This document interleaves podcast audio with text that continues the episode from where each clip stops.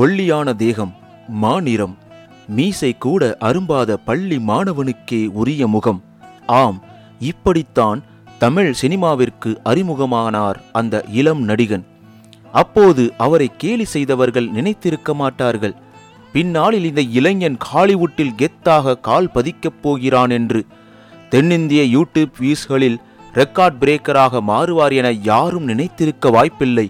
காலம் எல்லாத்தையும் மாற்றியது. எத்தனையோ அவமானங்கள் புறக்கணிப்புகளை தூரத்தள்ளி தன்னையே செதுக்கிக் கொண்டவர்தான் தனுஷ். பொதுவாக சினிமாவில் ஹீரோ என்றால் நல்ல உடல்வாகு வெள்ளை நிறம் மிடுக்கான தோற்றம் கொண்டவர் என்ற பிம்பம் கட்டமைக்கப்பட்டுள்ளது. இப்படி இருந்தால்தான் அவரை மக்கள் ஹீரோவாக ஏற்றுக்கொள்வார்கள் என்ற என்ற ஸ்டீரியோ டைப்பை உடைத்து இரண்டாயிரத்தி இரண்டாம் ஆண்டு துள்ளுவதோ இளமை படத்தின் மூலம் திரைத்துறைக்குள் நுழைந்தார் தனுஷ்.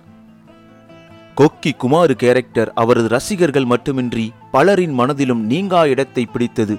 ஆரம்பத்தில் பெரிய அளவில் பேசப்படவில்லை என்றாலும் காலம் செல்ல செல்ல புதுப்பேட்டை படத்தையும் தனுஷின் மிரட்டலான நடிப்பையும் கொண்டாடி தீர்க்கின்றது தமிழ் திரையுலகம்.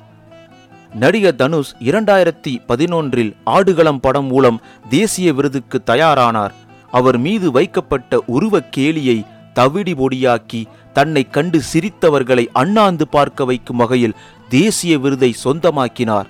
மூணு படத்தில் இடம்பெற்ற வைதிஸ் கொலவரி பாட்டை உலகெங்கிலும் ஒளிபரப்பச் செய்தவர்.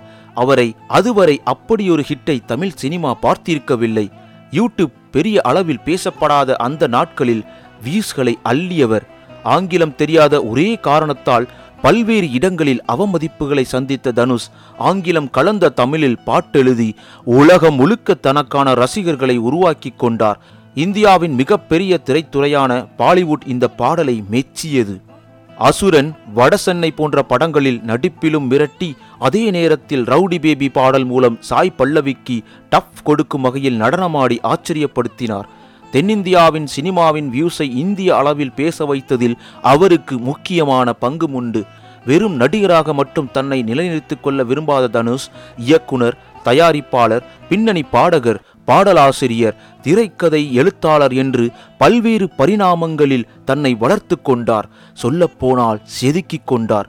தமிழ் சினிமா மட்டுமல்லாமல் பாலிவுட்டில் ரஞ்சனா சமிதாப் போன்ற படங்களில் நடித்து இன்று ஹாலிவுட்டில் அவெஞ்சர்ஸ் என் கேம் இயக்குனர்கள் ரூசோ பிரதர்ஸ் அந்தோனி மற்றும் ஜோவின் அடுத்த படமான தி கிரேமேன் படத்தில் முக்கிய கதாபாத்திரத்தில் நடிக்க தனுஷ் ஒப்பந்தமாகி உள்ளார். ஆக்ஷன் காட்சிகள் நிறைந்த ஒரு அற்புதமான படத்தில் பங்கு வகிப்பதில் ஆர்வத்துடன் காத்திருக்கிறேன். உலகளவில் உள்ள எனது ரசிகர்களுக்கு என் மனமார்ந்த நன்றியை இந்நேரத்தில் தெரிவித்துக் கொள்கிறேன். இத்தனை ஆண்டுகள் எனக்கு அளித்துள்ள அன்புக்கும் ஆதரவுக்கும் நன்றி என தனுஷ் தெரிவித்துள்ளார். உண்மையில் தனுஷ் ஒரு ஆச்சரியம். ஒரு பேட்டியில் கூட ஆந்திராவில் அப்ப ஷூட்டிங் நடந்துகிட்டு இருக்கு. சுத்தி இருக்கிறவங்க சிரிக்கிறாங்க.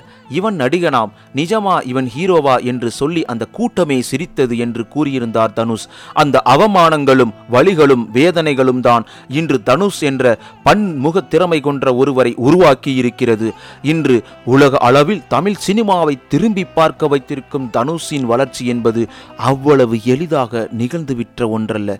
ஆம் நண்பர்களே உங்களுடைய வெற்றி என்பது உங்களது நிறத்தையோ அல்லது உருவத்தையோ அல்லது நீங்கள் பிறந்த இடத்தையோ பொறுத்தது அல்லது. உங்கள் மனதில் இருக்கக்கூடிய தன்னம்பிக்கையும் கடின உழைப்பும் விடாமுயற்சியும் உங்களை வாழ்க்கையின் அடுத்த உச்சிக்கு எடுத்து செல்லும் என்பதில் சந்தேகமே கிடையாது.